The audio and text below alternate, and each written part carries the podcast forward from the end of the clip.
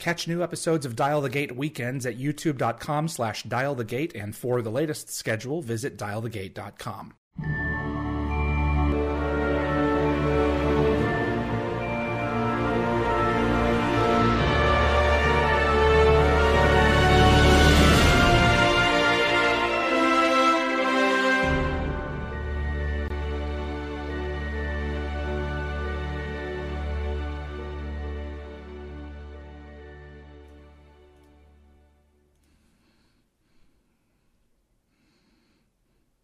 Hello, everyone, and welcome to Dial the Gate. My name is David Read. Thank you so much for joining me and Joseph Mallozzi on this Sunday, the 23rd of May. We are discussing season 10 of Stargate SG 1. So get your questions for Joe and uh, submit them over to him. It doesn't have to necessarily be about season 10, um, but uh, that is our focus for this episode. So he and I are going to go through uh, a discussion of that uh, specific season, and then uh, we will move into your fan questions over at youtube.com slash dial the gate. My tie has been out of sorts. I cannot get this one to cooperate. You can see why I never wear it. But before we get into the show here, if you like Stargate and you want to see more content like this on YouTube, it would mean a great deal if you click the like button. It really makes a difference with YouTube's algorithm, and it will definitely help the show grow its audience. And please consider sharing this video with a Stargate friend. And if you want to get notified about future episodes, click the subscribe icon. Giving the bell icon a click will notify you the moment a new video drops, and you'll get my notifications of any last minute guest changes. This is key if you plan on watching live. And clips from this live stream will be released over the course of the next several days on the gateworld.net YouTube channels. Joseph Mallozzi, writer and executive producer, Stargate SG1, Season 10. Thank you for joining us, sir. Thank you. I feel woefully underdressed. I think uh, uh, next uh, next series of pod uh, of, of uh, discussions, I think uh, I'm gonna have to wear my suit. We're gonna shake things up a little bit. I think so. Space cowboy. Where where does this shirt come from? Uh, you are not familiar with Cowboy Bebop? No. What? The greatest anime uh, ever? Well, I mean, I guess that's debatable. Certainly the greatest science fiction anime. Uh, I don't think I've. I mean, I've seen Attack on Titan. Um, that's sci-fi anime, right? Um, Mm-hmm. Yeah. That's horror. I've seen Yeah. Mm-hmm. Princess Mononoke, which I loved, but I've never really been the biggest anime fan, Joe. So you're saying You- that you know uh, what? Cowboy Bebop is at the top of the list? Yep. Uh, what Okay. was it, like 24, 25 episodes? Beginning, Oh, middle, it's a and end? series. Okay. Yes. Okay, that's the thing that I love about um, everything that everyone has said about uh, about anime. They are Mm-hmm. f- complete story. You know, everything uh, Yeah. that you ex- it's it's all uh, self contained and yeah. Yes. And I, Avatar: The Last Airbender. Mm-hmm. My buddy's been telling me to watch that, but yeah. So I That one, I, out. that one I can't weigh in on. Weigh in on. Okay. So, so you will have to report back. I will check out Cowboy Bebop. I promise. I don't know if over this next month I've, I'm getting Right. ready to do a couple of things here, but we will definitely check that out. Okay. Season ten of Stargate SG One. This is this is the end. this This, is it. is the end for SG One, Sad, did- bittersweet. and this was the one where at the beginning of it, with all the actors, you had for the first time, and correct me if I'm wrong, contracts for season eleven. Is that right? Uh, I believe so. This was I, I know for certain that this was the season after so many seasons of assuming we would be canceled. This was the season that I I was fairly confident we would get that season eleven. Me too. Simply because we were producing alongside Atlantis and it just made sort of you know sort of economic sense and and sci-fi had Right. their sci-fi Friday lineup and why would they be foolish enough to tinker with that? Um, and, and all that. And uh, as it turns out, I was wrong.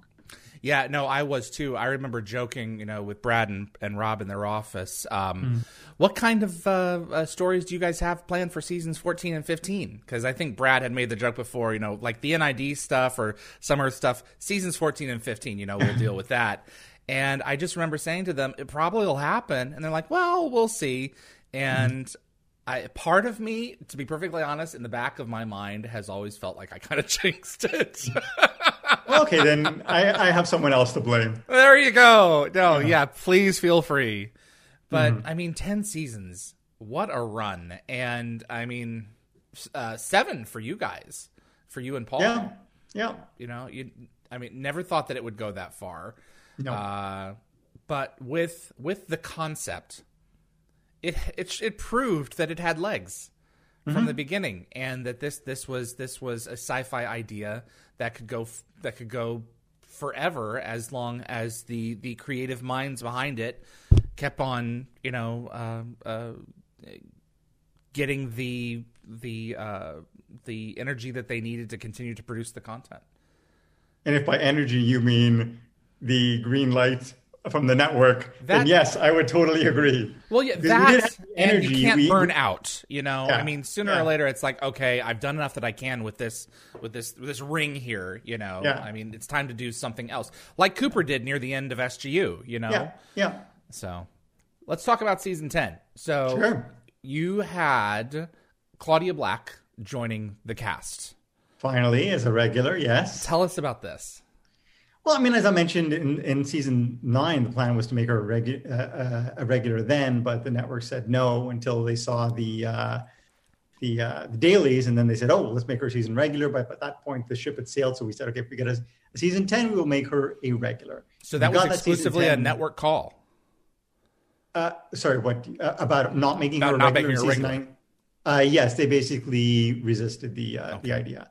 And so we said fine. And then when we got the pickup for season ten, you know, everyone was happy with with with uh, with with the characters creatively, and and and and so we ended up making uh, Claudia the offer, and she came on as a uh, a series regular, and it was uh, it was really a blast writing for her character. Yeah, well, I mean, to, to take a, a character that you know is really much more of a wild card mm-hmm. and unpredictable with with her own uh, uh, backstory and you know issues throughout the galaxy as demonstrated in yeah. episodes like the ties that bind. It's like what have we gotten ourselves into with this person? We don't know what this person's how many planets does she have enslaved you know under under Qetesh god knows. Yeah yeah. It, it, you know i remember this season because we were we went off and i ended up I, I decided to just kind of push myself to see what if what i could do and and over the hiatus, I ended up writing actually three scripts in. It was actually like probably two and a half weeks. So it was um, it was Morpheus. I think it was Morpheus. Morpheus. Um, uh, Counter Strike and. Memento mm. Mori. Yes, those those are right up against one another, so that yeah. would that yeah. would add up and uh, some pretty heavy use of Vala in each of them. So you really, yes, particularly yeah, went yeah, to town. Yeah, yeah, exactly. I mean, it's like you get the to- you get the toy. Your mom says you can't. You know, you can only play with it on Mondays, and then suddenly you can play with it uh, every day of the week. And so I really made the most of it. It was just great, especially in Memento Mori. By that point, you kind of cement her her her place. You know, in kind of the team when she has that conversation with Daniel at the end, when he kind of talks her down and. Uh, and uh, you know from there you know she you know in my mind in any ways was kind of a, a became like a, a, a, true member of the team. Right. Although i know that like certain fans never sort of you know took a shot she um and i can understand that. She mm-hmm. was so outside of the the normal sphere that uh people would be like well you know what is her what is her contributing factor mm-hmm. and i think i think making her uh, the mother of the enemy messiah was mm-hmm. really a great you know a, if if well there, there i mean it was the great excuse to have her on the team right there because mm-hmm. you know if if SG1 is the flagship unit going out and defending against this this force that is attacking our galaxy then mm-hmm. it it makes sense to have any advantage that we can against this enemy force. And so she's Adria's mom, A, but also she's she's she's clever and she's crafty and mm-hmm. you know, mm-hmm. um even but even as I'm saying these things, I don't know if she is still 100% a perfect fit for SG1 because of SG1 every person has like a focused expertise in something. She more or less knows the galaxy and that was mm-hmm. really key for this season. Mm-hmm. You mm-hmm. know? I don't think by any I'm I sound I'm sounding like I'm painting myself into a corner, but I'm by no means suggesting that I didn't think that she had a place in that season. I I was more than welcome to to see her to see her there. So Well, great. Jeez. All right, so let's have a look at uh, Morpheus, which is actually one of my uh, more favorite Vala uh, episodes. With I forget, let's have a look at who this this actor was, who she played against. The uh, the psychologist. Let's see who that. Oh, Brett was. Ratner. Hey, there you go. Yes. Look at it. Yes, Yes. yes. Oh, sorry, ben, no, Ben Brett Rat- Ratner. Benjamin. Yeah, Brett Ratner. is Dr. producer. Hutchison. Benjamin Brett Ratner. Yes. And up until Now, that, that was fun. You know, basically, I love any episodes where I get to do humor. And so that whole sort of like with the Rorschach test, where basically it's like, you know, you've got, you know, the, uh, you know, the tortoise lying on, on its back in, in the movie, Right, which is like exactly. callback to, to, to, to Blade Runner. And, uh, yeah, I mean, uh, well, was, I uh, mean, it was a great fun. it you have, uh, and I thought the Rorschach test was real. You Mm-hmm. know, when I'm watching this, I'm like, this is this is. I, I figured, yeah, I guess someone used this this as a real thing, and Mm-hmm. it's like, well, wait a second, no, um, it's uh, it it's not really used that much anymore because it's kind of Right. inconclusive. So Yeah. it's funny that have SG one the, the uh, Stargate commands go off and do it. So was that was it always cemented in your mind? Oh, we're we've got to use this element. This is this is crazy. Oh, you know, any opportunity I had for humor, I would always Right. use it. And and and I mean, kudos to Brad and Robert who always embraced the humor and kind of allowed me to like. I mean, it, it- it's a pretty crazy sequence, um, you know, all things considered. But it was, you know, it's a lot of fun and it goes to her character. And you know, I've all often said that humor allows audiences kind of a shorthand to connect to characters, and you know, which is like, no surprise why um, uh, Rodney was such a fan favorite on Atlantis. Which the same way, I mean, um, I think given time, Vala would have been a fan favorite, become a fan favorite as well. I think she was. I think if you look at uh, the the people who have um, taken a, uh, a closer look at season ten, uh, especially on social media, you know, not I, she's she's going to be more of more of in the the stream of Jonas Quinn, you know, where Yeah, there's yeah. there's there are some people who are just not going to be happy with anything but the original four. Jack, Sam, Daniel, and Teal'c. Period. I know th- I was watching, you know, like you were the the forums and people um, when uh, season nine arrived, and there was there was a a decent percentage who, after Rick left, left with him. I mean, they just weren't interested in watching a show that didn't have him in it. So it was a different dynamic. But I mean, the the alternative would have been that the show didn't continue after Rick, and uh, frankly, that would have been a shame. Yeah, I agree. Robin Mossley returns in this episode. Yes, yes. I, I, I, was, I was like, where had I seen him before? And Right. remember- yes, yes.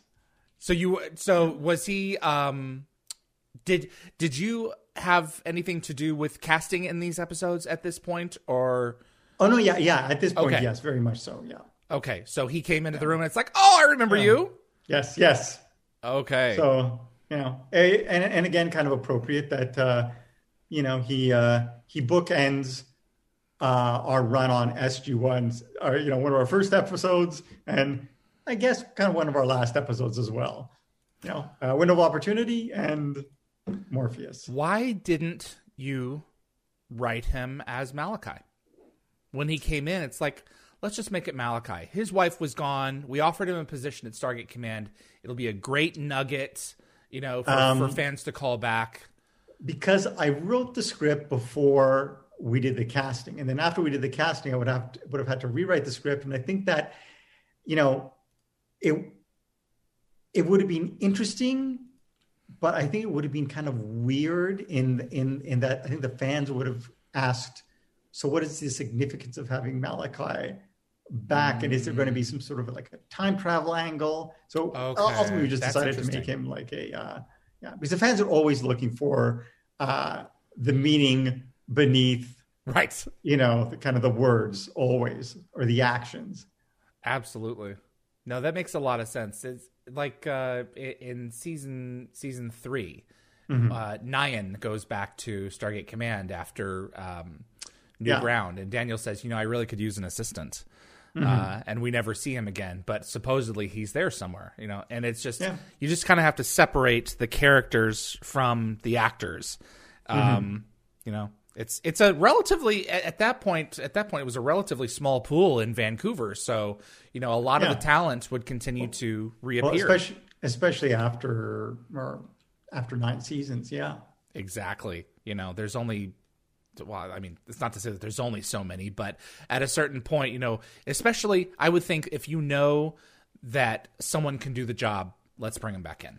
So, and he definitely did that for this episode, and he died doing it. So, so Morpheus is the beginning of the journey that is um, searching for the uh, Okay, if I remember correctly, so we're we're looking for Merlin's weapon. I think at this point, is that right? Yes. I believe so. Right. Little- So yeah. Castiana, Sahal, and Vagon Brei, and this this planet is, I believe, Vagon Brei, Verishinbri. Um, one of the things that I wanted to to talk with you about is one of the th- uh, things that I was noticing later on in the the later seasons of the show, where one of the objectives would be, um, and it started off with like we, we have a problem and now we need this thing to solve it or there is this this mythological thing that we need to solve it. We need to find the lost city. We need to find the ark of truth. We need to find merlin's weapon.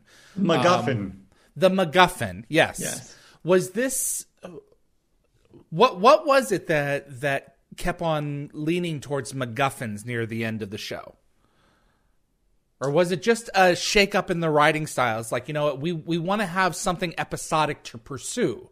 And so this is an excuse to pursue something episode over episode. I, I mean, we always looked to episodic ster- storytelling, and and honestly, I think it really was just a matter of, you know, I, I guess just the stories we came up with in the room at, at the time. I don't think there was any, you know, specific uh, aim to tell those specific types of stories throughout season 10 i mean really there was the arc you know the, the kind of major arc that we wanted to sort of deal with with regards to the ori but um, in terms of the individual stories that was really up to uh, the individual writers to really come up with like a, a great uh, tale with a beginning middle and end. Got it. That's fair and and and really at the time i mean you're up against the ori so you you need to find a means to defeating them. And clearly when we left things in camelot the season nine finale uh, uh, cliffhanger finale we realized that you know they we were probably no no match for them. So we needed help. And so season 10 was kind of a quest to find the means to defeating uh, this like uh, incredible um, enemy Absolutely. And I want to come back to Matthew Walker and Merlin in just a moment here. But 200. Hmm. I mean, holy cow. I remember being in Brad's office and him saying, they're going to love it, fans are going to love it, or they're going to hate it. Yes. yeah. And I was like, okay, well, one way or another, it's going to be interesting. I have never, maybe since Window of Opportunity, and maybe even then, never laughed so hard at an episode as I laughed at 200. It really was made for all of us who loved the show. Yeah. Yeah. Exactly. And and I mean everything. We report everything in, in that you know it- the the episode was informed by everything that went on behind the scenes, as much as uh, in the fan community. So you know it was really a, a salute to the franchise and the fans as well. How far ahead of time were you guys thinking about doing something special for the 200th episode? You know, that's a better question for Brad and Rob because I know Brad and Rob were thinking of what they would do, what they would do, and then Rob sat down and was like, "Okay, this is what we do. We should do a you know an episode called Remember When." and so they reflect back on on these crazy, you know, or, or I, I, think it was like um, the idea being that everyone was telling Mitchell stories about past um, uh, missions that were just totally ridiculous, and, and I was like, I was like, I like that, but I don't know. I think it feels like it needs a little more of a, you know, a center core, like more of a sort of a narrative engine. And then so we ended up bringing back Willie Garson and right. and uh, and sort of that kind of be, became the frame for these all these kind of crazy individual uh, stories. And we just got to sort of pitch out a bunch of just kind of the the, the wildest, um, you know, sequences we could think of. And you know, for instance, I and there were a bunch of which kind of never make the didn't even make the cut. I remember I wrote uh, a Gilligan's Island parody that didn't make the cut.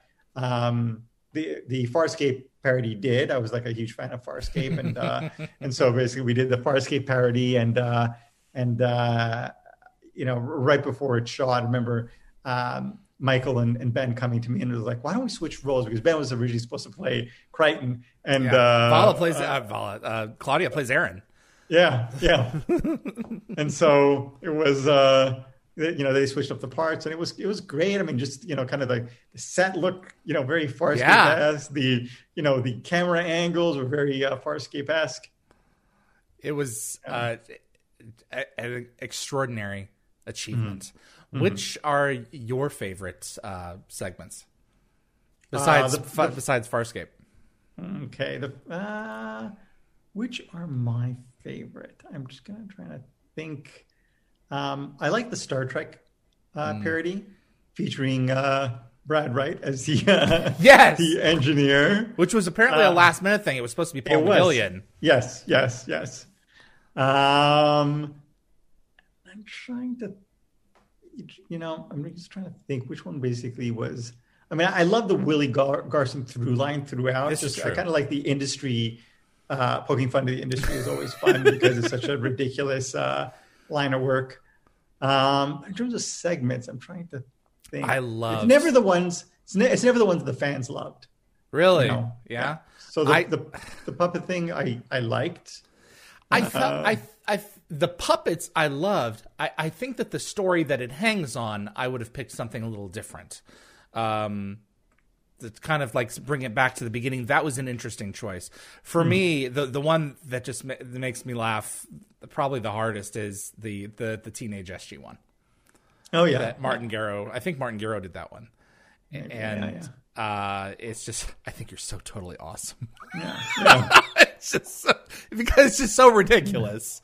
You yeah. know, and that Val is pregnant at the end. Yeah. I don't think Mitchell likes me anymore. yeah, yeah.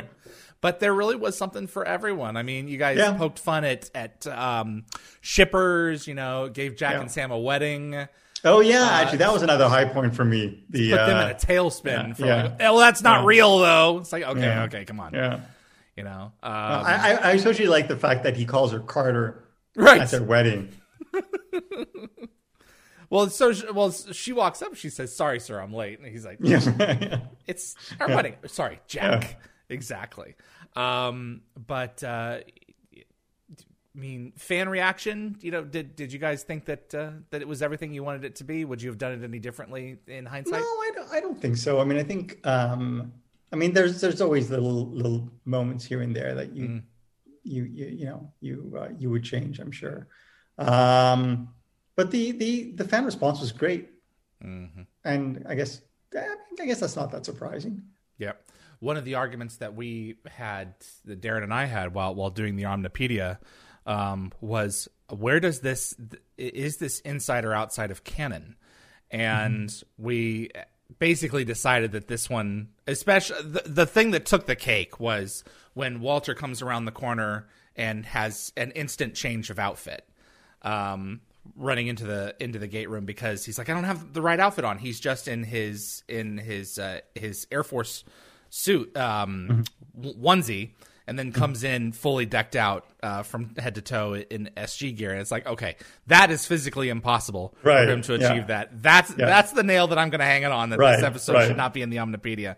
It's it is a love letter to fandom, and it um, was a, a great achievement as far as I'm concerned. Mm-hmm. And and we got to finally see the furlings. It's something the Yes! been for, so we finally got to see them. That's exactly right. Absolutely. and kill them off, and And immediately kill wipe them, them off all. Well, I mean, that's Yes. why we never see them again. yeah, exactly. And that was Friday. And then Monday, we got the news that SG1 had been canceled. Hmm. And it was a stab through the heart. Gate World had just launched um, version, I think, 2.0 of its web web design. We were tremendously excited about it. And then we found out that SG1 was going bye bye. And it just sent this wave through fandom. It's like, oh, It was it was very weird because we found out about it um, at the 200th episode party. I think the the show had aired or was it was airing. I think it was like it was a it was a party. It was a Friday night, and Yeah. they were making speeches. And I was listening, and and and I forget who was saying basically, you know, the show had such a great run. I was talking about it in the past tense, and everybody was like, you know, partying and everything, and I was like, and I turned to Paul and I, I was like, I think we were just canceled. And uh and but everybody was, you know, everybody was just kind of having a good time and just and and and kind of missed it at at the wrap party. And it didn't really sink in until later that weekend and uh and and early the next week when uh you know the official word, word came down. so it was a it was a sci-fi rep who was who was saying something on behalf of the show. Yeah, I I I don't recall who Mm-hmm. said it, um, but uh, it, it definitely wasn't Brad or, or, Robert. It was someone from uh, from the outside. Um, so it was kind of weird. Um, and then, of course, I mean, you know, I think we've already talked about how uh, made efforts to save the Right. series, and, and Apple reached out about uh, you know an eleventh season, and things were actually looking very good. And then uh, Sci-Fi. Uh, um, The clause. yeah, yeah, yeah, pointed out the clause they had in their contract that, uh, you know, if you if we can have you, no one can. Uh, so uh, that was that. Um, were you there when the, the news was broken to the cast? Who, who broke the news to the to the cast? It must have been Brad or Robert. I wasn't. I wasn't there. I mean, I we did it, or I, I ended up doing it for for uh, for Atlantis. Uh, but they, as showrunners, would have been the ones to go Got down and, and break the news. Understood. Well, a hell of a run, and you know, um, we, we you had you had a job to to do to finish the rest of the season, which must have made it an interesting uh, change of energy, knowing that this is it. You know, let's let's really make what's left the best that it can be, knowing that you know the next step is going to be in a new medium. So yeah, we found out though. I mean, by the time we found out, we'd already written almost all of our scripts for for the season. Uh, but I mean, I think uh, Rob held back on the finale just because he didn't know, and and he wanted to. Uh, so I mean, you know, we got a lot of flack. Like uh, um, Family Ties was was uh, you know an episode I loved. Uh, especially because I got in a few shots at the network. Yes, uh, you did. This network of planets. yeah. But uh, uh, but the fans were like, you know, this show's canceled, and and you know, we're you're giving us Vala's father story. It's like, well, when we found out the show was canceled, it's not like the exact, you know, I mean, by the time we found out, the the ship had already sailed up to a certain point. Um, So uh, yes, but we'll we'll talk about uh, Family Ties. when we get Yeah, let's let's get to that in just a second here. Yeah. Memento Mori. Um, we find we found found out that uh, uh, the the gal who was running um, Baal's company on Earth was Athena, Mm-hmm. like old. So, which some of us had suspected, but wasn't really certain. And then Right. we get one of one of the better cold openings. Not better, as in there were a few good ones. One of one Mm-hmm. of the best cold openings for Stargate, which is she's in a diner, she's a waitress, and she's kicking ass. You know. so Mm-hmm. Yeah. tell us about about this this episode. No, you know, this was I, I believe Peter DeLuise directed this. I think so. right? Because I I, I, Yeah. I I just remember it was just the Yes. perfect uh a perfect episode and and i just you know it, it was just again it was it was a lot of fun um i remember basically we went back and forth with saul's versus sal's diner Right. i think it was originally it was it was sal's diner and then we changed it to saul's diner Yeah, Saul was and the owner or something. He got it from Sal. One of yeah those. yeah, yeah, Right. yeah, yeah, yeah. and uh, uh, I, I think that you know having having Vala as like this this this greasy spoon kind of waitress really fit her temperament, you know, and it just it was you know an interesting um, change of pace for one for one episode to know that you know she could find her place among friends. Uh, on Earth, even though her memory was wiped, and SG One is you know trying to figure out what the heck has happened. If I'm not mistaken, this is the episode I think where Mitchell is tied to a bed in fact yes he is to the in bed his underwear. yes, Great, um, great beat at the end Mm-hmm. with Vala and Daniel as Mm-hmm. things are coming back in, and you can kind of sense an underlining layer of of um, uh, romance is not the right word. Mm-hmm. Um, there there is belonging, there is family, there is love there in that Yeah. scene. And yeah you guys, and yeah and exactly it, it it really reaffirms everything I've, I've i've said and have always said and continue to say about what makes great sci-fi and it's this central concept of family or found family if you will and you know whether it's the crew of the enterprise or, or team sg1 and she is you know in, in that final moment with daniel she's kind of welcomed into the family which is uh you know kind of a, a nice kind of little cap on uh, on her story the quest part one and two. mm. Morena Baccarin yes as Adria yes in uh, in season ten. i feel you know Yes. one of the things that i remember most about this episode and she was amazing but i felt terrible for her because she ended up having an allergic reaction to the contacts Correct. so um, we ended up having to actually do a visual effect on her eyes for uh, the rest of the uh, uh, the rest of the uh, episode. Um, but she she was fantastic. I just remember the, the, the episode had just so much going on. I remember, you know, what was it? That it was a snow planet, and we ended up using this substance that kind of mimics snow. But if you stepped on it, it would stick to the bottom of your shoes like glue. Oh, no. Almost impossible to remove. Wow. Yeah. So that, um, of course, basically, you know, uh, this was one of my favorite Baal episodes. Um, you know, the Great Late. Uh, uh, The slugging that he gets. Yeah, um, yeah. Carter, you know, punching his lights out, or or him going basically, you know, you know, I'm going to run and get help, and and kind of taking off, and uh, you know, it was just him at his uh, finest, and, and Cliff was, uh, as always, brilliant. He brought his A game, and he looks fantastic in that outfit. I think that's. Yes. that's one of Baal's better outfits in the Yes. show. That that just kind of ribbed um, black. Um, Yes, yes. He just looked gorgeous.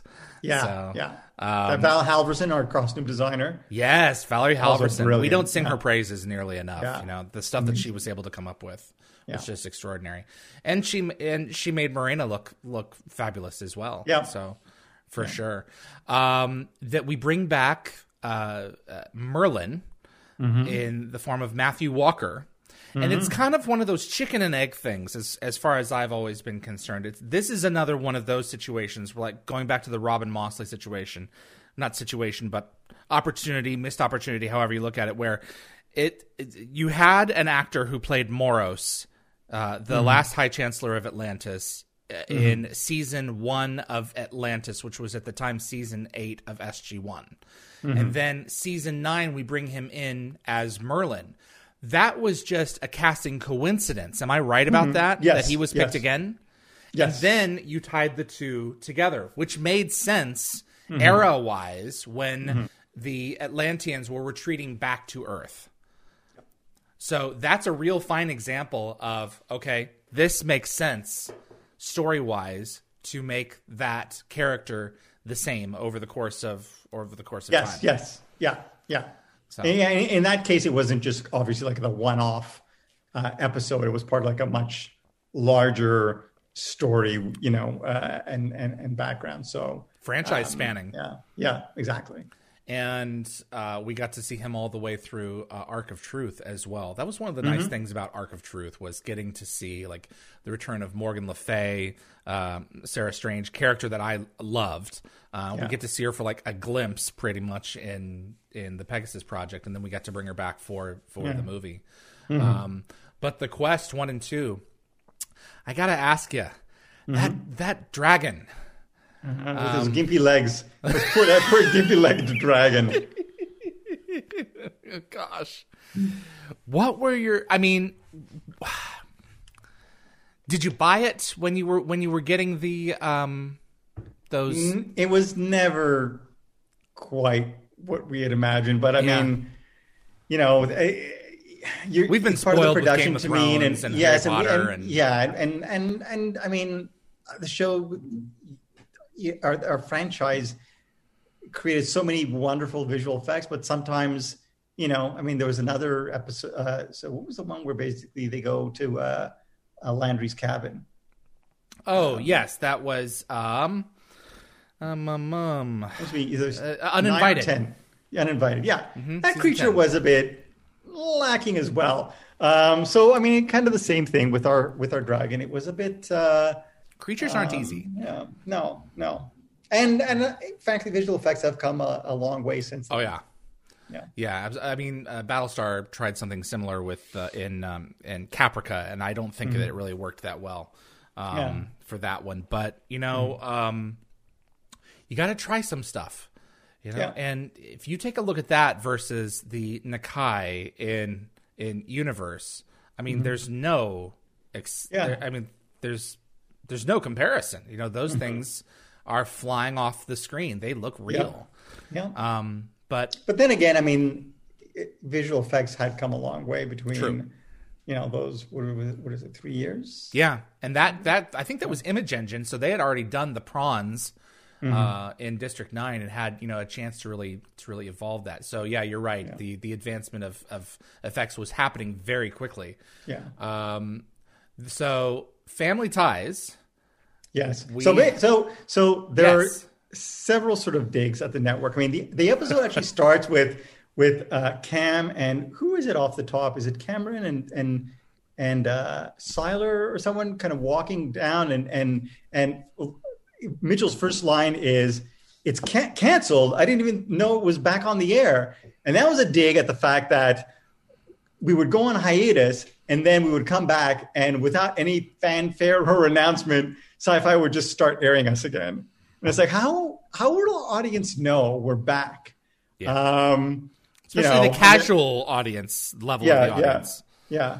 And uh, and then of course there's uh, that that whole sequence where he's in the room with uh, with um, with Carter, uh, uh, uh, Fred Dr. Willard's Lee. character, and, and and Dr. Lee's in the background, and and he's like, you know, given everything, you know, this, uh, uh, you know, this this, um, you know, the, Stargate program has done for this network of planets, Planets. you would think, you know, why why aren't they giving you the, you know, the uh, the respect they deserve? And of course, Dr. Yale's Eureka, and that was one of the other shows on on, on Sci-Fi that get, did get a lot of love because they were a Sci-Fi original. Did Um, the network give any uh, pushback on uh, in terms of notes on any of these little digs? No, because I will be honest with you, I am convinced they stopped reading the scripts. We You would are. get notes. We would get notes all the time. I mean, I put that that I mean, w- when I put that sort of final scene in where where where Teal'c ends up at a reading of the vagina monologue, or what, what do we call it? The Virginia The monologues, Virginia dialogue dialogues. Yes, yes. I thought for sure that was going to get killed, and when it didn't, that pretty much cemented the fact that they were not reading the scripts anymore. You think that they would be like legally obliged to do that? Yeah. Well, that was fine with us because uh, it meant uh, no notes. Yeah, I mean, you got to. You got, the inmates ran the asylum at that point. Exactly, pretty So- much. And and Teal'c ends up at, at uh, you know, I I I love that scene personally because Bridget Prochaska yes. was a friend, a publicist, our publicist, ah, your yes. publicist, and mm-hmm. uh, she was just, you know, she was so good to Darren and me, and her and Carol Appleby did mm-hmm. such a bang up job on that franchise that to, to, mm-hmm. for her to get a, a, tip of the the hat in that scene on one side and then Ocean the Ocean, uh, yeah. the prop uh, uh, prop gal on the other is like this is perfect. You know, yeah. everyone's getting their nods, especially yeah. in that wedding scene in uh, 200 as well. I mean, you've got Jan mm-hmm. Newman, you got Andy Mikita, you got so many people there yes. who are uh, getting to be you know, uh, have have the the light shined on them for for yeah. one more time. You know. Yeah. Yes. It just worked. Yeah. And Fred Willard. Yes. brilliant, brilliant actor. Yeah. He was great, super friendly guy, yeah. very nice. He would, uh, you know, I, I, went down to set and I kind of talked to him a bit and then kind of left him alone because before every scene, he would not only go over the scene in his head, but I, the wheels were always turning because he would always kind of ad lib stuff, especially at the end of the scene. He would give us what we needed and then just, you know, kind of like ad lib. Like there's that scene where, where basically he, he was end up playing, uh, what was it, bingo or something, or, or, or with, with, with the old ladies in the building. the old ladies. And he's shuttling them out and he's like, and they're basically taking their money. He's like, ah, oh, you're kind of light there, Hazel. You know, eh, that was all, all, all him. oh gosh. And, but at the end of the day, there was again that, that kind of like nice kind of core story that, that, that, kind of informed us a bit about uh, Vala's background and, and kind of her. We saw a bit of her kind of vulnerable side. Very much so, and lying about the box of jewelry. Yeah. Now, oh, yeah. I lost that years ago. I don't even yeah. know what you're talking about, and it's under yeah. her bed. You know. Yeah. As as much as she got around, you know, uh, this was one of the things that she managed to keep with her. So. Yeah. It's good. It's it's a good family um, family story. You know, ne- near the end of the series, you know, you kind of get like a different energy for it because you're right. I mean, I I you know, being one of those people that's like you know, you know, knowing that this is the end, you know. I would have probably preferred another kind of story near yeah. the end. You know, I would I mean, preferred to if, have like Bra'tac back again, or for instance, which we did. Honestly, if we had known that yeah. we were we were canceled like much sooner, then I'm sure like that like back half of the season would have probably played out very differently, and the finale probably would have been the same. Right? But, yeah, it's about them. Yeah. But yeah, no, it's great, and uh, we cannot uh, uh, forget to mention like Tony Amendola coming back once mm. more in Talion, and mm. really sitting down next to Teal'c and telling him, you know, you are the son I never had. That mm-hmm. was oh, that got me right yeah. there. You know, Tony's great. Tony was great. I still think we owe him his due. If if there's an SG four, you know, or anything, I mean, yeah. we, he needs a send off. You know, yeah. I think that that needs to be one of the things at the top of Brad's list in terms of mm-hmm. in terms of like a returning character. Mm-hmm, mm-hmm. So for sure. And then there was the Ark of Truth and yes. Continuum. Yeah. I'd like yeah. to briefly discuss them if you don't mind. Sure. Um, so when was it clear that SG1 was going to be continuing in the form of DVD movies. Were you still in production? Yeah, actually, we, we shot those um, during production of the show's tenth season. So I eleventh. I mean, it would have been the eleventh uh, season.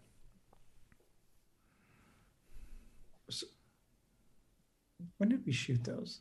Alongside okay. season four of Atlantis. Oh, okay. All right. Okay. Don't mean yeah. to contradict you. You were there. I yeah. No. No. Actually, no. my memory is, is frankly terrible. No, it's all good. Um, so, but you're you're absolutely right. Of course. Yeah. After the after the show's tenth season. So, um, you know, the I think the plan was to to hopefully have the DVDs do well and and as you said, continue in the form of of movies. And um, you know, so much so that uh, you know we'll talk about Atlantis when the time comes. But I mean Paul ended up writing that Stargate Atlantis Extinction uh, movie that never saw the light of a mm. TV screen because ultimately the bottom fell out of the DVD market. Right. And uh, and and that was uh, I, I blame Blu-rays, but uh, you know. The, oh, the you know the the change in quality. You mean? Well, I mean, it's not even the change in quality, but the fact that basically it's like, okay, we're introducing DVDs, and everybody goes out and gets DVDs, DVDs, and then they introduce Blu-rays, and granted the quality's better, but suddenly it's like, toss out those, you know, all those thousands of dollars you spent on DVDs because now you got to switch to Blu-rays. And then I know a lot of people who are like, you know what? I'm done. You think so? So, I think that was yeah. a, the big nail in the coffin. I, I think so. I could be totally wrong. What about streaming? Yeah, and and uh, you know, obviously streaming. I remember actually when we were on on on uh, on Stargate, uh, our visual effects supervisor uh, very early on, uh, James Tichenor, was telling us there's there he was like, streaming is going to be the next is going to be the next big thing, and I was like, yeah, yeah, yeah, and theoretically it all made sense, but I'd been hearing about it for years and nothing was happening, and he was Right. like, okay, Netflix. Uh, it's going public. You should definitely buy this stock because it's going to go through the roof. I'm like, yeah, yeah, yeah. It reminds me of the time like my wife was telling me to buy Bitcoin at hundred dollars. I was like, ah, yeah, yeah, yeah, yeah. oh God! yeah, yeah. Oh. So, uh, if you got any, you have any tips for me? Uh, I'll keep you in the loop. I, right. definitely do buy Bitcoin though. okay, I'm not. I'm yeah. not a financial advisor whatsoever, but Right. definitely buy Bitcoin. Now's the time. Well, everyone says, you know, I should have bought it when it was X, Y, Z. It's always going to be that. Buy some Yeah. now. You can buy it to 8ths of a decimal point, but I'm not a financial advisor. Right. Okay. But I mean, uh, my understanding was MGM even admitted, you know, the uh, that Ark of Truth and Continuum performed well f- from from all of their benchmarks, but it was just that they were moving on in terms of the uh, the the approach, and it's just it just makes me sick. Yeah, I mean that whole DVD. I mean, as the bottom was falling out of the DVD market, it was actually just kind of sad and infuriating seeing. You know, they used to uh, release the box sets of each series, and suddenly it was like the half series, and Right. it was such an obvious cash grab uh, to sort of try to make up for the fact that the numbers were, you know, the sales were were, were falling, and uh, you know, it just again exacerbated the problem. But Ark of Truth was, you know, Rob's opportunity to shine and conclude that Ori story arc and have a little bit of a little bit more fun with the um, uh, the history uh, of of the franchise. You know, bringing back replicators. Yep. Um, you know, there was there there was a lot to love about that movie. Yes, yeah, that was, uh, and you know, it was, it was, it was, it was interesting because those two movies were so different. Ark of Truth was steeped in kind of the mythology and you know all the serialized elements uh, that sort of we would kind of refer to back, you know, time and again. Whereas, um, you know, the other movie was more of uh, really kind of embrace the the standalone feel of like the very best time travel uh, episodes. But also still resolving one of the greatest villains. Yes, you Too. you would assume. You know, I, in my mind, I always I always thought that. Uh, I'm sure there were a few uh, uh, Baal clones, More Baals out there, yeah, running yes, around. Baals. Yes, I think you know, in hindsight, we can probably say that was probably it. Um, but uh, with with with Cliff Simon passing now, um, but I think I think that they were just. I was I was fortunate enough to see uh, Stargate Continuum with with the cast and crew, and I'll I'll always remember that. Um, um, is one of my fondest Stargate memories. Just just getting to experience this film with everyone who made it, and you know, seeing the best of the best in terms of visual effects, in terms of performances, in terms of story. Um, going to the Arctic, man, what an yeah, opportunity! Thank you, Barry Yeah. Campbell. yeah. It was great. They all headed out except for Chris, who as soon as he heard about uh, the dangers of polar bears, um, uh, backed out. You can you should ask him about that. I have Um, asked him about it. He said, "Okay, so hold on a second. I am the one who looks most like a seal." He said, "Based on the color of my skin, not gonna happen." I was like, "Oh man, that's what he said." Yeah, he excused himself immediately. Oh gosh, but you know, just a great, uh, a, gr- a great couple movies. You know, if if it's all we got, you know, we could have just been left with season ten, and then that was it. So I'm really, really thankful uh, Yeah. that you guys got to finish it. Um, question for you about the Ark of Truth in terms of a in terms of a device. Is it your opinion that the Ark of Truth made you believe in something that was true, or made you believe in whatever you programmed it to believe, to make the person believe? Hmm. because that's one of the earlier, you know, earlier uh, morality questions in in the film. It's Right. like, does this thing is it designed to actually line up with the universe and and help have you connect all the dots, or is it brainwashing you? And at the end of the day, wasn't that Mm-hmm. the ancients' issue as well? Uh, I would, I would not answer that question. Okay. is what I would do. I would. Uh, Okay, leave it up to the, I would keep it it up to the viewer. completely. Yes, I think so. I haven't asked Rob yet, and I just talked to him again this past week, so we'll, we'll have to we'll have to wait and see. Yeah, I, But, I'd be uh, curious to hear if he would actually answer that question. That's fair. Yeah, Yeah. absolutely. What a run. You know, this this what a show. And we have we have two more to talk about, but this one was really the one that Mm-hmm. Yeah, that Yeah. you know made the I have the- to say, probably my favorite of the three. of the three really. Ask me, yes, yes, Yeah. just because. Uh, I mean, it was my first. It was my first Stargate. Yeah. for one, but also um, in terms of my writing style, eh, it really, uh, as kind of a show, the characters and kind of the, the the setup really lent themselves more to my writing style, which kind of leaned more towards uh, humor at times. So, like window of opportunity, like ripple effect, like you know, family ties, all very different episodes, but they always have that undercurrent of humor. Uh, Stargate Universe was kind of a, a universe was a, kind of a different animal, and I enjoyed writing for it. But I mean, it didn't have that that same uh, undercurrent of humor, whereas Atlantis did. But um, you know, the characters uh, lent it a kind of a different type It's a of different energy. Yeah, Yeah, very much so. I agree. Yeah, well, universe, you know, is is in a much dire situation to to start off with. You're not going to get a lot of Yeah. a lot of you know opportunities for for excessive laughs. I think in that, Right. Except for like you know between like the characters themselves, like in a specific situation, one or the other. But yeah, it's Mm-hmm. um. All three of them. That's what I love about uh, the three shows is because they're all so different, and that's okay. You know, it's okay that not everyone's going to love all of them. You know, Mm-hmm. and it's okay for us to have our favorites too. Fan questions? let's do it. All right. Yeah. Kicks 394. What were your favorite or least favorite episodes to write? How to write. You know, it's funny. That's a good, that's an interesting question because there are those episodes that I will look back on after watching that I will love or hate. Right. During the writing process, um, over all of Stargate is just SG One. Are we talking about? Uh, let's keep it to, to the topic. Let's keep it to SG1. Um, I mean, the most fun. Uh, um, I think ties that bind was was one of my favorites to write.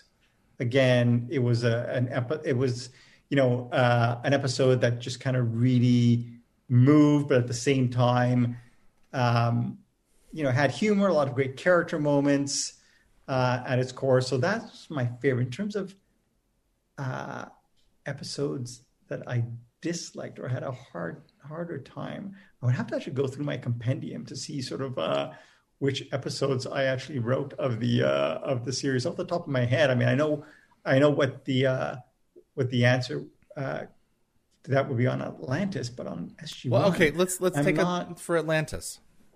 Oh, this Mortal Coil. Really? I had a miserable time writing that episode because Why basically? I would, um, just because it was, it was a bit of a complicated episode, though. I mean, it wasn't any more complicated than, um, um, you know, uh, uh, I call it residual. It's not. It's not residual. It's the um, Remnants? Remnants, which was actually a fairly complex episode. That basically, it was just one of those episodes that um, I got like a lot of notes on the first draft, and then went back and tinkered and revised, and then I came back, and there were a lot more notes on the second draft. Oh, it was one of those that that basic that I just had a, That would suck. a difficult uh, uh, time. Um, so that was uh, yeah, that was that one stood out for me as as uh, not a great experience. Kirsty, But I'm sure there's one. Yeah, on, That's- SG1. I just can't.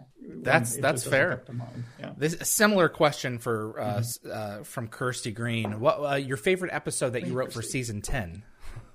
Uh, I hate to say it, but Family Ties, even though it's it's probably Hey! the lowest rated fan Well- episode of the season, I got my shots in. I uh, I basically went all out. I uh, you know, I got to write for the Vala character, who uh, by then had become like one of my favorite characters to write for. I got to sort of, you know, uh, work with uh, Fred Willard, um, and and and you know, cap the episode off with the scene that that I was sure would get killed, and that I actually kind of wrote as a joke that didn't get killed. Uh, and you know, I just love seeing Teal'c uncomfortable. I think that's probably the most uncomfortable I've ever seen uh, Teal'c on the show. So, I love the um, one of my favorite parts of that episode is that um, it, it proves that Sam and Vala click. You Yeah. know that Sam that when Sam coming back has from shopping and from shopping, the conversation. nails and Yes, Victoria's yes. Secret. They look they look fantastic. Um, Mm-hmm. You know they're um, that under normal circumstances they they may not have run in the same crowds, but Sam has welcomed her into the fold, Mm-hmm. And they have found a place in each other's heart. Yes. You know, they can be girls together. They can be Mm-hmm. they can be uh, warriors together. They can they can be they can find a place for themselves on all these levels. I would have loved a Sam and Vala episode. You know, Yeah. If I Yeah. were to redo anything with that one, I probably would have used that episode slot nearing if- the end of the show as a Sam and if, Vala show. if we had gotten a, a season 11 and, and you know maybe that that's probably one of the stories we could have done and and i mean that's one of the things that i love writing as well that just seem like throwaways to executives like basically it's why is this scene here but they mean so much to the fans i remember writing another episode where um, they talk about movie night and they're like Right. i forget Starship which episode Troopers. it is. Yeah, right think yeah and they're gonna- uninvited. I think yeah, that was uninvited. yeah and they're talking about you know i, I, I wrote that like little little scene in oh, no, that was R seven. That was um the scourge. The uh, scourge. Oh, the scourge, yeah. Yes, and I'm basically, it's just like a, it's just a small moment that seems meaningless to like basically, you know, the kind of the, the casual viewers, but to fans it means a lot because it means that these people don't just work together; they hang out on their during their on their free time. They they mean enough to each other that they have formed a true friendship. And uh, and you know, if, if there was ever an opportunity to, to you know put in a little moment like that, like the scene to open, you know, to open uh, family ties with uh, with uh, Vala and um, and Sam coming back from shopping. That you know, I always, I always uh, seized it. Agreed. I've you know there's no proof of it, but I mean I've I would have assumed that that they probably you know depending on um you know who they who they had you know back on Earth probably would have spent Thanksgivings together, you know Oh, sure. things Yeah. like that. So at least some of them certainly would have. Mm-hmm. Uh, let me see here. Akos wants to know: uh, Would you move outside of Canada to produce a new show abroad? Um, absolutely, I would. It would depend on the show. I mean, uh, I'm out pitching a show called Powder Mage, uh, which, um, or Blood and Powder, if you like, uh, that r- really would need to be shot somewhere, probably in Europe. Um, Okay. You know, if uh, if the opportunity presented itself, absolutely, I would love to travel somewhere to to produce a show. And in fact, I mean. Um, one of the great things about sci-fi is that it plays so well. I want to say overseas, overseas from where, where I am in Canada or, or North America in general. Um, I would say it actually plays better, like in Europe and those parts, than it does in in, in North America, which is kind of crazy. Uh, so um, yes, if you uh, are an executive at uh, in in another country who would like to do a sci-fi show, maybe a co-production, let's talk. Hey, there we go. You know, Yeah. it, it has always um, surprised me just how big of a base uh, Stargate has in Europe. You know, Mm-hmm. I mean, it's it's an American paramilitary team, and the Europeans just eat it up. You know, Yeah. I think because it maybe it just has a similar energy to Doctor Who. You know, Mm-hmm. I mean, it's not as campy in my opinion, but there's just something about it that is so endearing, and it just it just goes back to the accessibility of the show and to the characters and to the franchise Mm-hmm. that you know pretty much ev- anyone can watch it and love it. You know, Mm-hmm. so it works.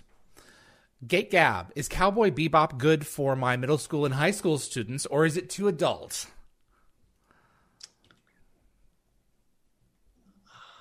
Middle school, I'm not so sure. I think high school would be good. Okay, I think high school would be good. It's uh, it, it's it's fun. Uh, it's kind of fun sci-fi. There are some kind of darker elements and and some violence, but um, it's, uh, it's it's it's a great series. I would I would recommend it to like high schoolers. Sure. Okay. Perfect. Yeah. Scotty 0709, were you happy with how the Ori storyline was resolved in Ark of Truth? And do you know why the replicators were included?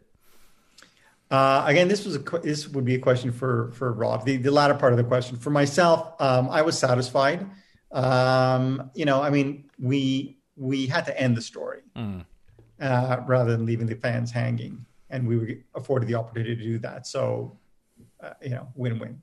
Absolutely. Given uh, season 11, Goran Andanowski wanted to know um, uh, would you have considered more uh, crossover episodes for SG1 and SGA? Pegasus Project Yeah. was, I mean, it totally worked. It Yeah. totally worked. Yeah, yeah. I mean, yeah, absolutely. We could have. We, we I mean, we probably should have done more.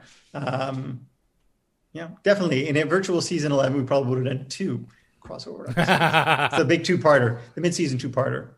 That would have been legit. Yeah. Rachel Baker, um, did you go down to the set on the last shooting day at all? Were I went there to- when they wrapped? I was not there when they wrapped because they ended up wrapping it around close to 11 p.m. Yeah. Uh, and by that time, I was uh, I was uh, probably home in bed. Uh, but I did go down to set and say goodbye to everyone uh, for the last day. Was there, were emotions high?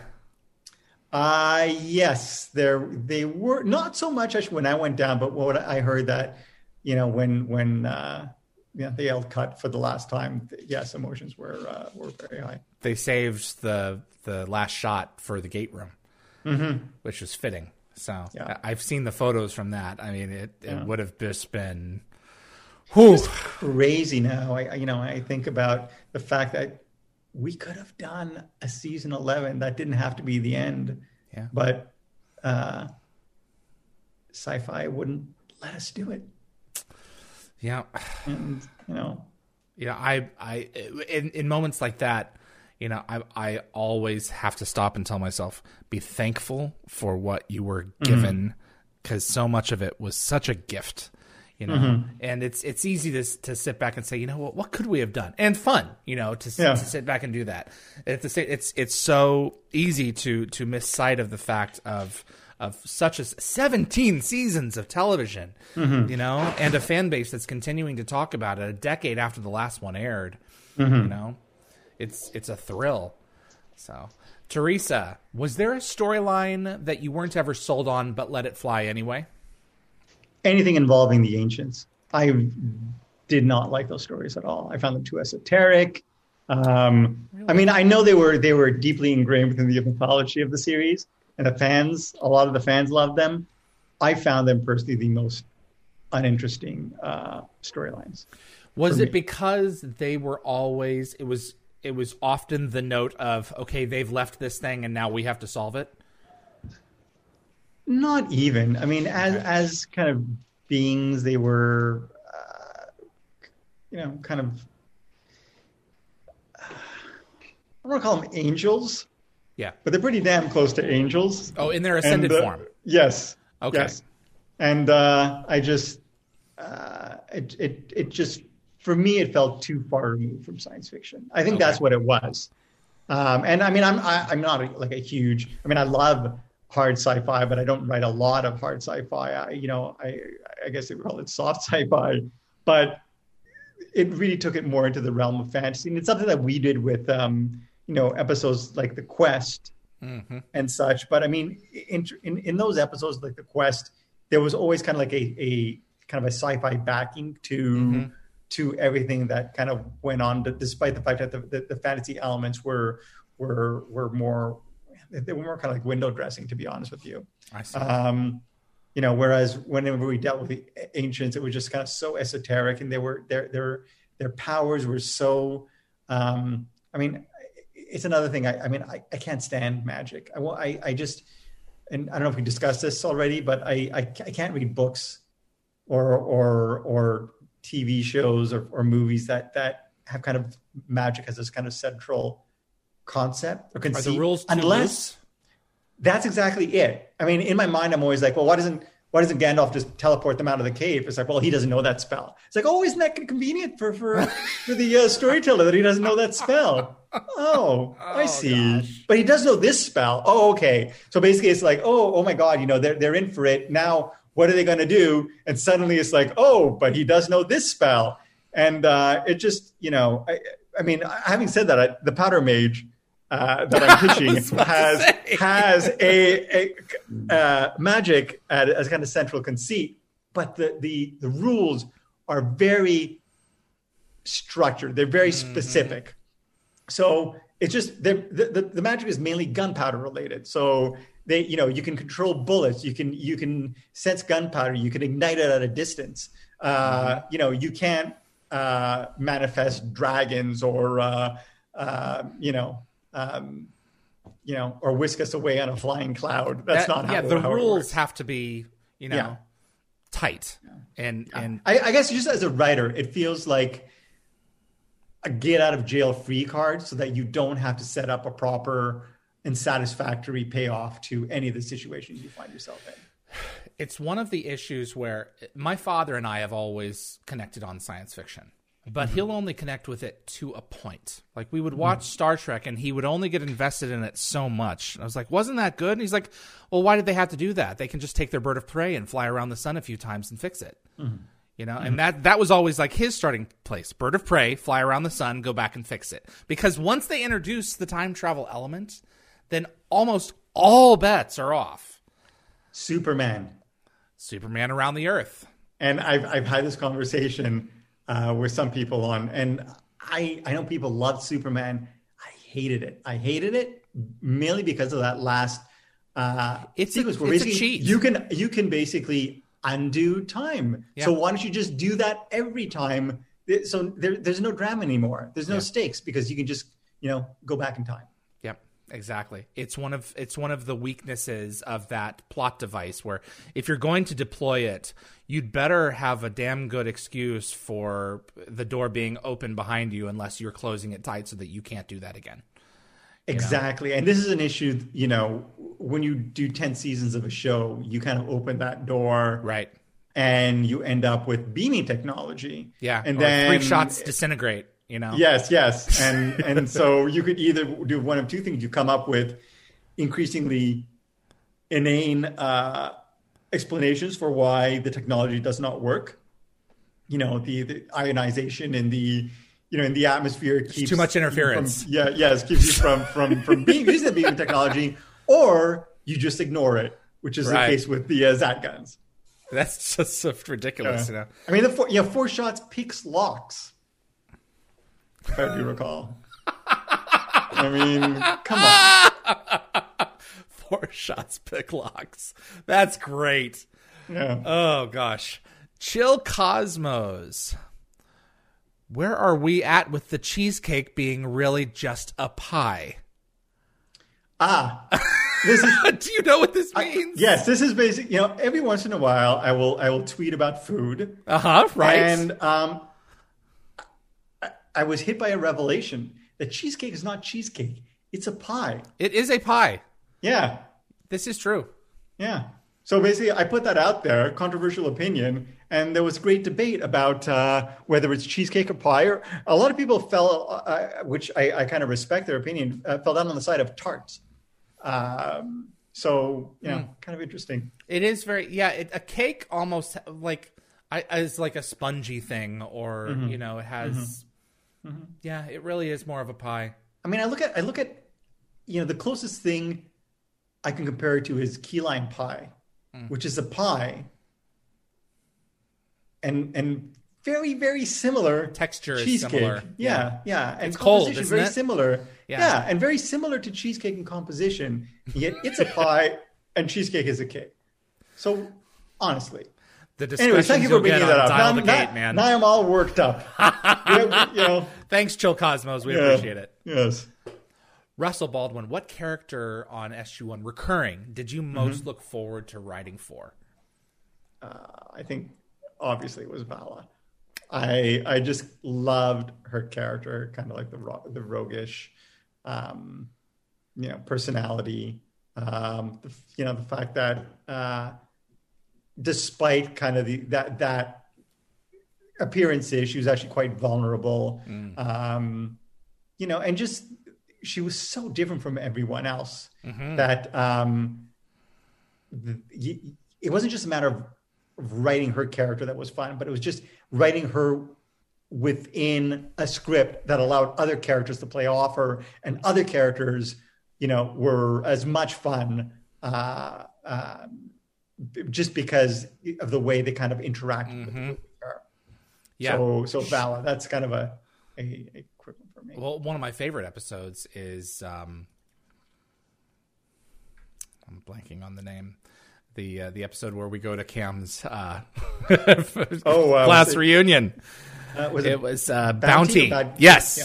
Yes. Yeah. That's exactly right. That's Yes. this fantastic. I love those beats. I love the Kansas beats. You know, back on his farm. Yeah. You know, that was just.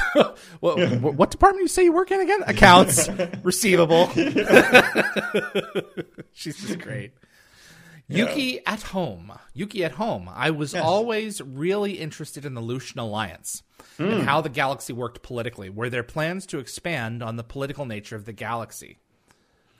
SGU kind of, you know, continues it, even though we're not there. Yeah, yeah. I mean, you know, in the back of my mind, I don't know if there were any plans to really expand on it, but it would have been interesting. I thought, it, in, in my mind, it, would, it probably would have been more interesting to me than than the uh, the ancient storylines. But because it was a final season, especially, you know, the ancient storylines got the, a lot of the uh, a lot of the attention.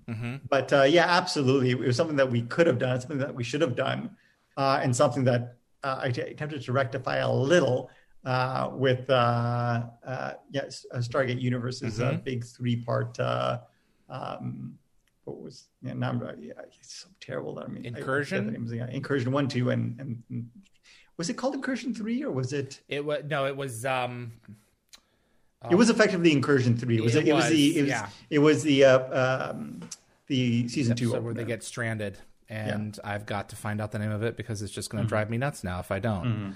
It was starts with a C. I want to say it starts with a C. intervention.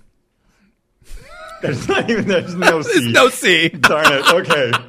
How do our brains do that? It's like it's Tom, Todd, Oh, yes. Matt. Yeah, oh. yeah, yeah, yeah. Reno King. Another Yes. Cowboy Bebop question. Yes. Your favorite uh, uh, between Edward or Ein? Ein? Y- yes. Ein? Uh, uh, uh, Ein. Okay. Ein is uh, the watch the mascot. Ein Ein is uh, a corgi that they Oh! adopt. Yes. Radical Edward is a kid. He's a, he, you think it's a he. It actually turns out it's a she. Okay. Is a young hacker. She's like 13 years old. And I have to tell you, I love Radical Edward so much that if you watch Dark Matter, you will notice uh, elements of character of, of Radical Edward in uh, the Five? character of Five I was about to say. by Jodelle yeah, okay. Very much. Even so, even to the point where basically there was one episode, um, uh, Ed Ed uh, wears these goggles, uh, and and uh, it's one of the you know kind of the staple cosplay uh, uh, uh, elements in in their costume. And uh, I had an episode of uh, of Dark Matter where Five ends up picking up very similar looking pair of goggles. So it was a Uh, nod. Yeah. Yes. Very much a nod. All right. Uh, Redux. One of the most interesting cliffhangers from SGA season five was the new a new species in an alternate universe that seemed like a real threat or challenge, foreshadowing what was to come. What were they, and would we have seen more? I think they're referring to uh, the Daedalus variations, the uh, more monochromatic Yeah, creatures people- with yeah, the yeah. org-like implants and the. Yes. Yeah. I have one of their Um, detonators. Yeah. Again, again, That was that cool. was it. Yeah. That was, um, you know, an episode where, you know, we wanted, we needed to come up with a bunch of scenarios and Yeah. that was kind of one of the scenarios. And to be honest with you, the, the finished look of those aliens looked so much better than we had even imagined. So the idea of actually continuing or bringing them back came actually later uh, in in kind of that season, and you know it's more than likely we probably could have seen them in season six. So it was an we- honest consideration that Yes, was on the yeah, table. Yeah, yeah, Yeah. Well, I mean, that was just one of those. I know the comics bring them back at one point. Hmm. They give they get a name. So, yeah, no, they it's one of those situations where you know you have to throw a bunch of different situations at the wall uh, because we're moving from reality to reality, and then we mm. come upon th- come upon this this baddie, and even I was like, okay, this is cool. This is really yeah. cool. You know, yeah. they can go somewhere here. Yeah, absolutely. Uh, Chris Gartland, if season ten wasn't the last, uh, mm-hmm. uh, would you have continued with the Ori as the big bad in season eleven, or would you have wanted to take it into a different direction? like early, pretty early on in the in the season wrap up with like the Ark of Truth story um i if if it was up to me mm-hmm. i probably would have done the exact thing we did and wrap okay. up the ori and uh and maybe introduced a new villain in, in, in season 11 I, I don't know what that villain would have been but it would be nice to sort of start a new chapter there we go yeah george photis drama Soitis. I apologize, George. Uh, please tell Joe that Dark Matters all the time in the world was so nice to see a time loop episode that felt fresh. And thanks for making Anthony sing in French. well, yes, thank you. Uh, you know that that episode.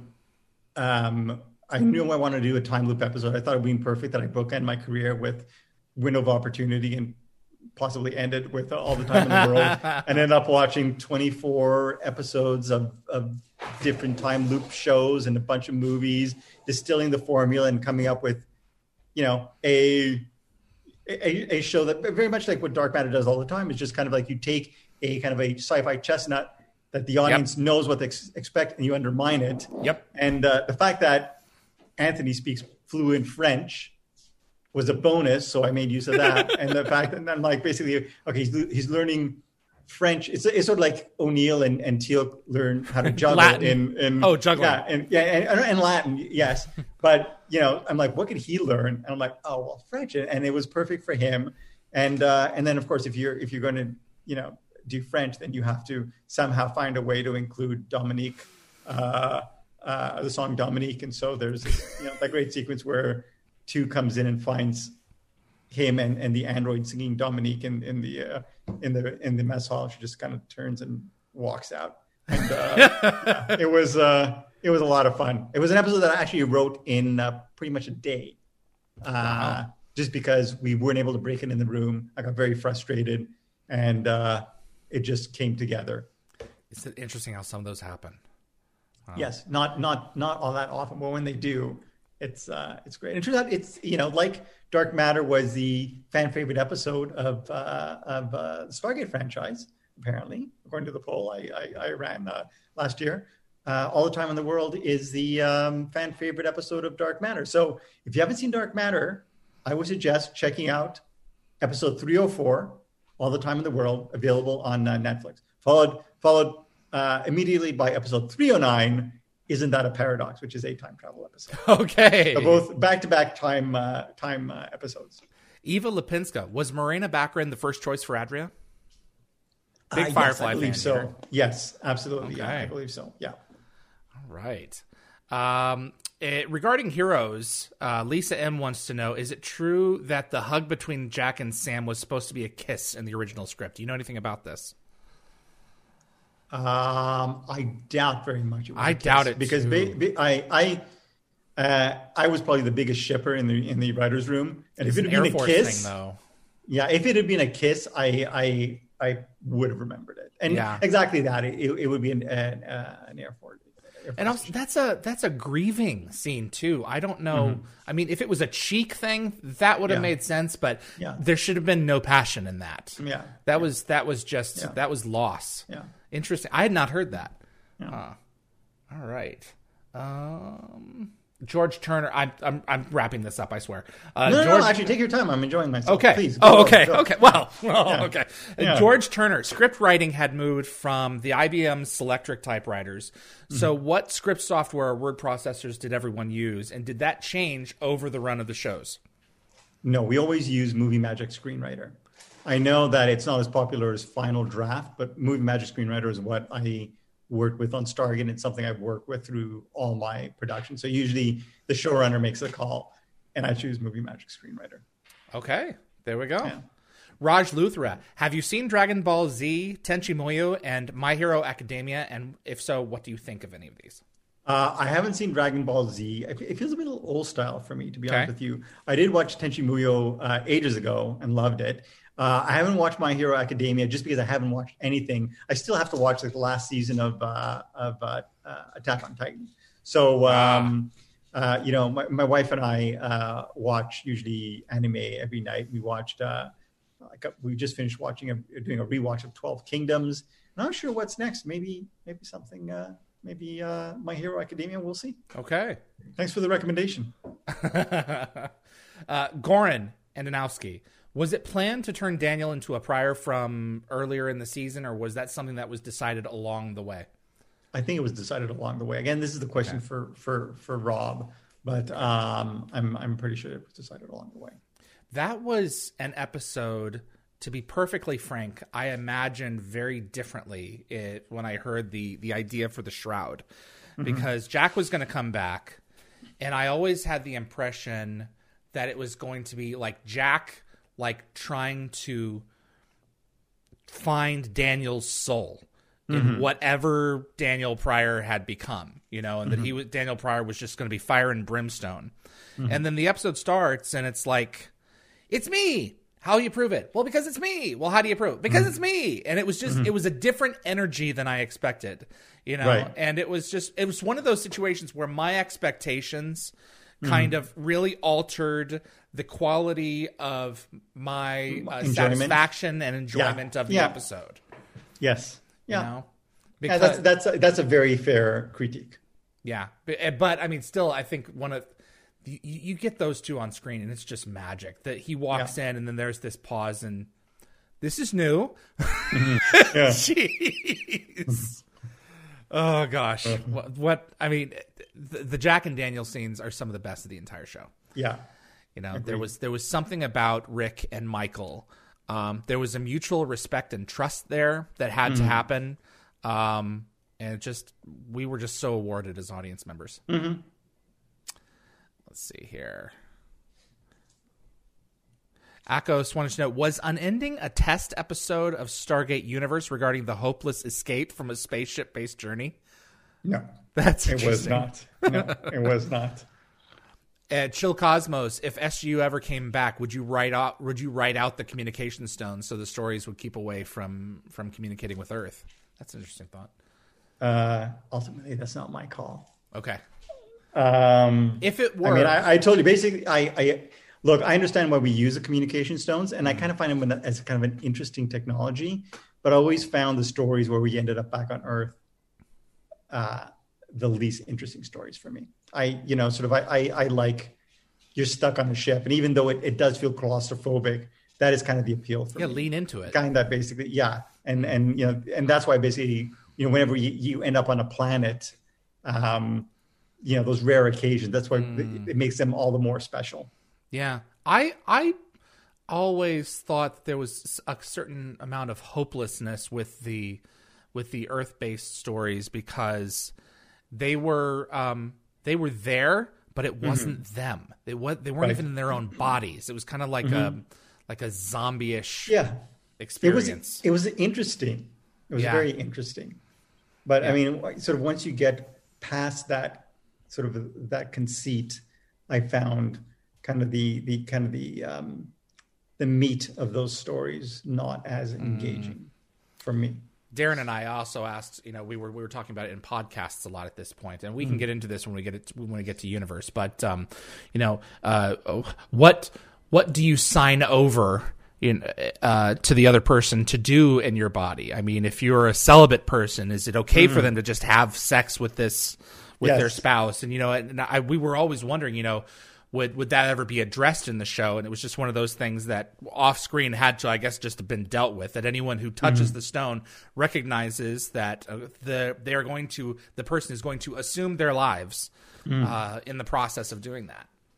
Yes, absolutely, and that was an issue. And and in fact, there were discussions in the room uh, about that as well. Mm-hmm. And uh, yeah, I mean, we'll get we'll we'll talk about it Yeah. when we get to Stargate Universe because it was Yeah. It was blowback at one point over one sort of one episode when you know casting came out when the casting uh, um, uh, breakdown went out. But we'll we'll talk about that. Yeah. uh, Yeah, it, it raises a lot of interesting questions about consent. Yes, absolutely. And Ava finally wanted to know what was your opinion on Amanda and Chris's idea of Carter and Teal'c having gotten together off screen in the future, uh, in that time dilation field in Unending.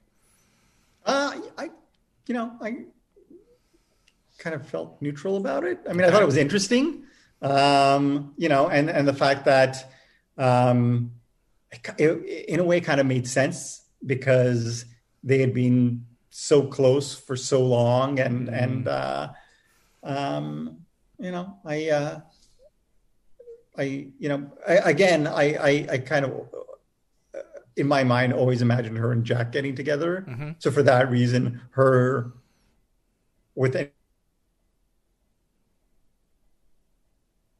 uh, uh, strange for me okay um so you know but but I, having said that, I do. I it, it actually makes sense. I think. Yeah, given the circumstance, you know, yeah. I, it doesn't surprise me. And how long they were caught on that uh, on that ship? Absolutely. Fifty years. Yeah. yeah. You know, God knows what you'll do. Yeah. Become yeah. a become a, a, remarkable cellist at the very least. Yeah. Yes. Um, yeah. That's the, the, I'm rewatching that episode and just seeing the the uh, the time lapse uh, mm-hmm. with a CCR uh, uh, overscoring the top of it, and the scene where um, Vala and Daniel are embracing one another. And mm-hmm. having watched that at the time, didn't even occur to me that mm-hmm. she had lost a child. Mm-hmm. You know, and it's and I'm sitting in in Rob's office, and Dan, Darren and I are talking with him about it, and that's when I discover because Darren's bringing it up because Darren has kids. Yeah, and it's like wow, I didn't even think of that. You know, and, how, and, and Darren figured it out. Basically, Darren. He sure did. Yeah. Huh. Yeah. No, it didn't even occur to me. So mm. those little things that that uh, really add up when you when you get a chance to explore the the situation. It's like, well, you know, they would have had to try to go on with their lives somehow. Yeah. Um, this is uh, this is really this is really something, Joe. I really appreciate you you taking the time with me through this entire yeah. series. Thanks for having tremendous. me. Thank you. Uh, we'll be uh, bringing back uh, discussions on Atlantis season one. New show, new energy, fantastic, um, new opportunities for for storytelling. There's a, a lot to mine here. So yes, I appreciate you coming month over month to, yeah. to join us. It's going to be fun. I hear Suji walking around out there. So yeah, she. I think she ate. She always does this thing where where you know she realizes I'm on a Zoom call, so she'll kind of move around and kind of. Uh, asked to be fed. It's a way of, uh, of, of, asking to be bribed, is, is, what it is. well, all the best to you, and I will definitely uh, have a look at Cowboy Bebop. So awesome! I just report finished... back, and and also the time loop episode of uh, Dark Matter. Yes, absolutely. Yes. We'll definitely Excellent. go for that. Appreciate right. your time, sir. I'll go ahead and wrap up the show on my end. As always, thank you so all much. All right. Later. Be well, Joe. Joseph Mallozzi, writer and executive producer Stargate SG1. Thank you so much for joining. We've got a couple of questions for me here. Uh, let me see here. Kicks394. What was your opinion of Unending? Did you find it a nice way to wrap up the series? We didn't even get into the fact that they axed the Asgard. Um, yeah, I enjoyed the episode very much. Considering that we knew that it was going on to DVD movies, this wasn't the end, and that was a real big deal for me. Uh, was to make sure that you know, give, given what what the the uh, the series was going to continue into, which was Ark of Truth. If that wasn't the case, then I would have I would have preferred that the Ori storyline get wrapped up. But in some way, shape, or form in in 42 minutes. But the fact that we had Ark of Truth coming unending was perfectly facilitated by the fact that it was an SG1 story, and that was that was really important to me. Uh, Claire Bird, did you get Odyssey yet? I don't like it and asked for a refund, but Steam thinks my 677 hours of Elite, the core game, is two hours on Odyssey. They won't give me my money back. So she's referring to the uh, most recent Elite Dangerous expansion called Odyssey, which after um, uh, seven or eight years, you're allowed to finally walk on foot on planets, a galaxy full of planets. If if you are a gamer and you like open world, it's a one to one scale Milky Way galaxy. It's you know. Uh, it's a tr- tremendous. It's 110,000 light years across. It's a tremendous game. I, I, I completely recommend it. Uh, I just purchased Odyssey, and my buddy and I are going to start playing uh, this week, but uh, they they have turned off several elements uh, in the game that were definitely present in a lot of the trailers. So I expect a lot of those will be like textures specifically have been toned down quite a bit. Even if your all your settings are on max, something on the back end has changed. A lot of the planets do not do not look as as they did. So uh, Clairberg, give it a chance. Um, I think that uh, uh, it's basically an uh, a paid beta at this point, basically what everyone is thinking is happening. And when the uh, console version comes out uh, later this year, it'll be back to standard. So, um, but it's definitely not there yet. I agree. Redux, having seen SGA several times, I never noticed, realized the stairs have actual written text on it. Who came up with the idea with having a welcome message and why and the ancient language? I do not know who did that. But the staircase is uh, is in ancient, and some of them are inverted and reversed. Um, let me see here: Stargate Atlantis staircase message. Uh, let me see here. So, if you are interested in knowing what the ancient stairs say, this is the translation, approximately from top to bottom. So when you walk into the Atlantis Gate room and you're reading them, um, we hold these as the truth. A hearty welcome to those of other worlds. Visiting our home for the first time, welcome again. To those returning, you have been gone too long, and your absence has weighed heavily on our souls. We are whole again that you are among us, and we celebrate you being here again. As we leave for distant worlds, we pledge to respect the lands of our neighbors and to act with integrity as ambassadors in peacetime of our people. Travelers with open hearts will always welcome refugees from tyranny, may seek shelter under our roof, and our people will lay down their lives protect the weak and the just. Let this be our pledge. It goes further on, but uh, you can Google the um, the complete uh, translation online in ancient. So it's it's it's um font substitution. So one for one for English. Uh, let me see here. Redux. Any interest in having those who made the languages or text in the show on the show? Absolutely. I'm I'm game for that. That's that's a production thing. Um, so I'll ask James Robbins about that. He probably has all of those um, contacts. So we'll absolutely check in with him about that. Okay, that's what we got for this episode. Pierre Bernard is coming up at the top of the hour. The Stargate superfan who got his career, his Stargate career started on uh, Conan O'Brien's late night show. He'll be joining us, and uh, we'll be discussing his Recliner of Rage segment. We'll be showing off some of his art, his set photos. I have them all queued up here, and uh, and much more. So this is going to be a, a, thrill for me to have uh, Pierre on. He's always been one of my heroes. So we're going to bring him in and discuss some of his some of his work. Next week we have, if I can pull it up. Uh, Darren Sumner, uh, the uh, owner and managing editor of Gateworld, is going to be joining us for 12 things we want from the next Stargate. And that is going to be a pre taped discussion that will be premiering at 12 noon on May the 30th, followed at 2 p.m. by Robert C. Cooper, uh, writer, producer, and director. Uh, we're going to be discussing uh, Stargate Atlantis. Uh, the creation of the show and his episodes. He didn't do that many, so we cover all of his Atlantis experience in this in this one episode. Uh, we talked with him last week for an hour and a half. That was a fascinating discussion. Rob is is um, thoughtful and insightful and um, never comes to to an answer quickly. He's very slow and and and in his intent and methodical and it's just an absolute pleasure to always sit down and, and talk with him and mine the content of uh, this franchise with him. So that's what we got for you right here. And uh, we're going to be, again, Pierre's going to be back at the top of the hour. My name is David Read for Dial the Gate. I really appreciate you tuning in, and uh, we'll be back in just a bit here with Pierre. Thanks for tuning in. We'll see you on the other side.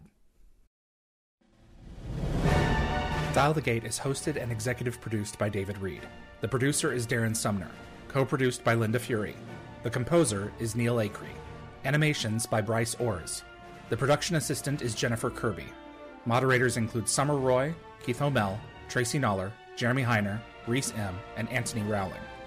Logo design by Deborah J. Bell.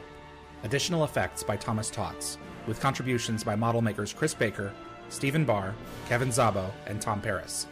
The archivists are Linda Fury, Zachary Adams, and Fred Eric Marcoux. For general inquiries for submissions, please contact us at dialthegateshow at gmail.com. Visit our website for the upcoming schedule, as well as an archive of our past episodes at dialthegate.com.